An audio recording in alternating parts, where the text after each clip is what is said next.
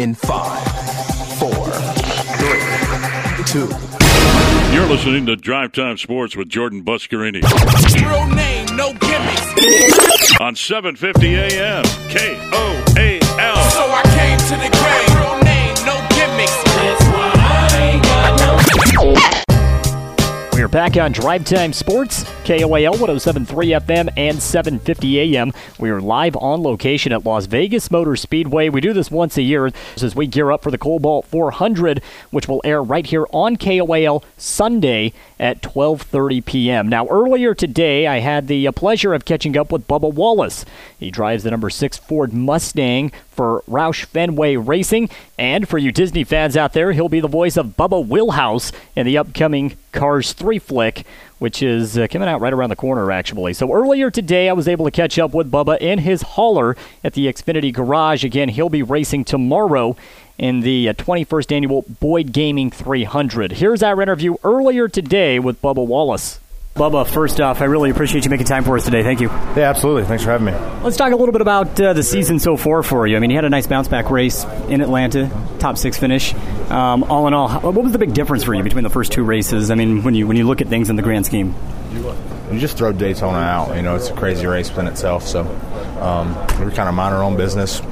Had a really good car, um, but just one of those deals where you get caught up in somebody else's mess, and that uh, took us out of contention. So um, usually we say our season starts in Atlanta, and we unloaded somewhat decent, but um, throughout the race, man, the race did not go our way at all, and all of a sudden things started clicking for us. You know, no mistakes on pit road, had really great pit stops, and that gave us track position. We were able to capitalize on restarts. Atlanta's probably the hardest place to restart just because it's so worn out. And uh, I, I got in the right line every time, and we were able to advance like three or four spots on a on the racetrack. So that was nice, and we were able to come home six, So we got some uh, confidence and momentum coming in here into Vegas. You had to deal with a lot of loose handling in that race as well, didn't you? Yeah, that's part of Atlanta. Um, that's what makes it fun and exciting and puts it in the driver's hands. Um, is when you're driving the race car, slipping and sliding. So I really hope they can reconsider paving it. You talked about just getting rid of Daytona, just throwing it out. How difficult is that from a driver's perspective? I mean, really, you've, you've doing it. You've been in the game so long, been in sports so long that you you get used to having those bad finishes and get used to throwing those away and, and not focusing in on those bad finish. And if at the end of the day, if, if it was bad finish because of your your fault, then okay, then you need to sit down and, and figure out you know how can we be better going back. But when you're just kind of riding along, next thing you know, you're looking at the infield care center, then that's uh, that's nothing you can do there. So it's just uh, just part of the game. Let's talk about Las Vegas. Three starts. I mean, what do you know about this track? What stands out to you about this track? how smooth it is, really. Um, it's starting to weather a little bit, starting to get a little bit of bumps, but man, it's really fast, really smooth. So it'll be interesting to see how this new uh, downforce package is and uh, the new tire we got going. So I'm excited about. it. We were really fast here last year. Our Leidos team um, brought a really good car last year. Um, so looking to back that up, we're um, kind of just this place is. It's really one bad thing is like what you have at the shop and you bring here. It's kind of what you got. It's not like you're going to revamp your whole your whole setup. So it's just it's just kind of that smooth, and it's not really like Atlanta where you can change everything and change up the whole feel. So. Um, so unload here in the ballpark and, and just fine tune it. That's what you really want to do. Uh, find a little bit of center turn and and uh, make sure you have a good long run car. Talk about not being able to fine tune things as much. Is that an advantage or a disadvantage? And if so, in which way? A little bit of both. Um, it means you got to have your stuff ready, you know, beforehand. Um, but then it, it's, it's it's not really in the driver's hands. You know, you just kind of go out there. You know, last year we were wide open for a handful of laps, and you're just kind of driving the racetrack. Um, car will fall off a little bit. You know, you're doing a little bit of throttle management, but it's still not one of those driver tracks. But it's still a lot of fun to come to. I mean, we are in Vegas for for one. You get to enjoy all the sights and, and, and fun stuff. Um, but just take it one race at a time. Focus in on what we need to do. We got a, we got a good baseline set up for what we need. We just need to uh, keep improving on it. Talk about being in Vegas. A lot of things for you to do. I mean, what's the week look like for Bubba Wallace when you pull into Vegas? Yeah, this week was um, interesting. Had a flew in Wednesday night. Um, had a Coke appearance, Coca Cola appearance um, Thursday morning. And follow that up with some uh, whistle sports. Uh, we did some stuff on the Stratosphere with Brodie Smith, the frisbee legend.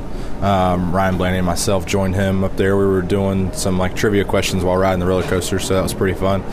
So that was enough fun. Uh, now the now the race weekend starts. You know, we're here Friday morning, Friday afternoon.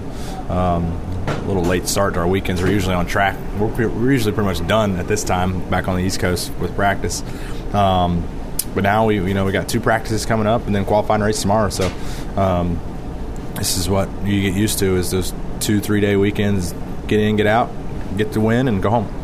I got to talk to you about a couple of things outside of racing. First off, I'm a big Disney guy. Love Disney. You get to voice uh, Bubba Wheelhouse. Yeah. I'm excited to see Bubba Wheelhouse. talk to me a little bit about your character in Cars 3. Yeah, he's um, it's just one of those young guns coming up through, and it's it kind of replicates what real life NASCAR is about.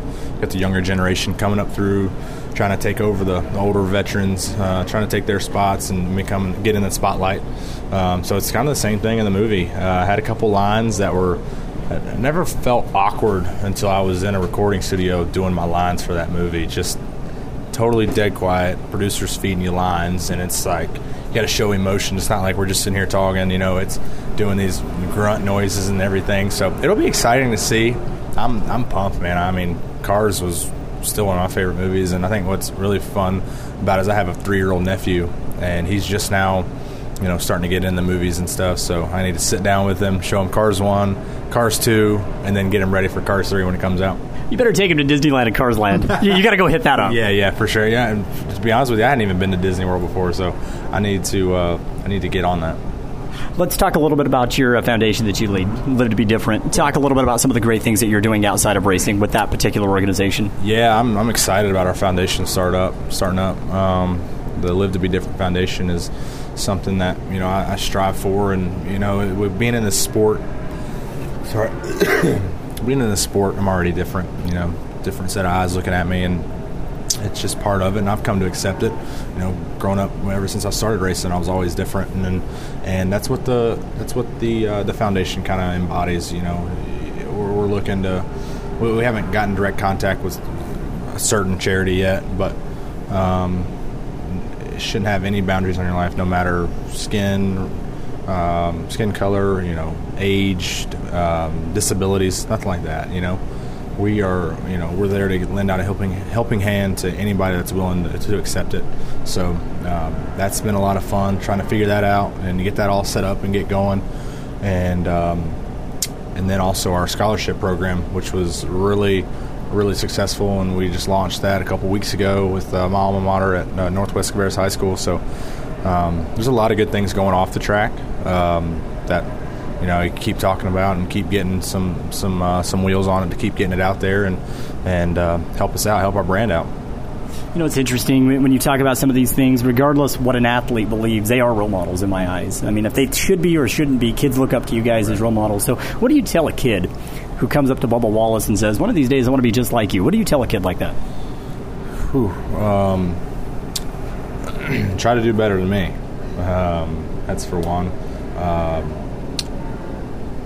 be able you got you got to accept defeat at an early age because this is the sport where uh, you win a championship, but you lose more than you win, and you still win that championship. So uh, the good guys will win three or four races and uh, and win a championship. So out of 33 races that we have, that's a pretty horrible win win to lose ratio, and you still win a championship. Right. So you got to accept finishing second, finishing 20th, you know, last. You got to be able to accept that and use that as motivation and, and, and fuel to uh, to go on to the next week and do better.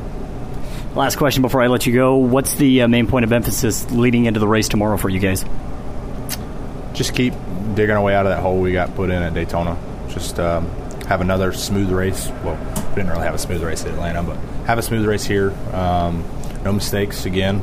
Capitalize on track position. Capitalize on things that are right there in front of us that we can capitalize on, and uh, just keep a cool head. Keep positive. Stay focused, and uh, we'll come out with a good race. I think the way 2016 ended, I mean, that's that's a positive note, right? I mean, Yeah, yeah, we had some speed built up there at the end of the season. We, we needed it, and we got a little bit more speed uh, this year. So, you know, uh, Roush is, is on the upswing. So we'll get our Leidos Ford Mustang out there uh, in practice and we'll go see what we got. Bubba, I really appreciate you taking out some time. Best of luck this weekend. It was a pleasure to talk to you. Cool. Thanks, man. You too. Again, that's Bubba Wallace. Earlier today, we caught up with him at the Xfinity Garage here at Las Vegas Motor Speedway as we gear up for the Kobalt 400 on Sunday, and of course, tomorrow, the 21st annual Boyd Gaming 300.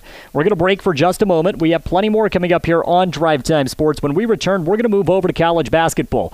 I mean, we're in Las Vegas for NASCAR, but not too far away, we have the Pac 12 Championship Tournament. Now, the Utah Utes were eliminated last night, but we are down to the Final Four. The UCLA Bruins and the Oregon Ducks. It's a matchup that I'm kind of crossing my fingers for.